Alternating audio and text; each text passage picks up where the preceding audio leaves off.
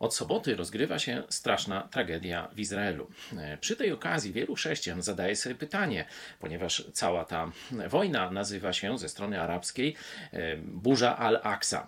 Al-Aqsa to meczet, który stoi na wzgórzu świątynnym. Stąd pytanie, czy będzie tam w końcu świątynia żydowska, czy właśnie dalej e, meczet i kopuła skały e, muzułmańska. I Biblia daje nam odpowiedź. Zobaczmy jedenasty rozdział. Ta odpowiedź nie jest do końca jednoznaczna, bo na początku jest świątynia żydowska. Pierwszy werset. Zmierz świątynię Bożą i ołtarz i tych, którzy się w niej modlą.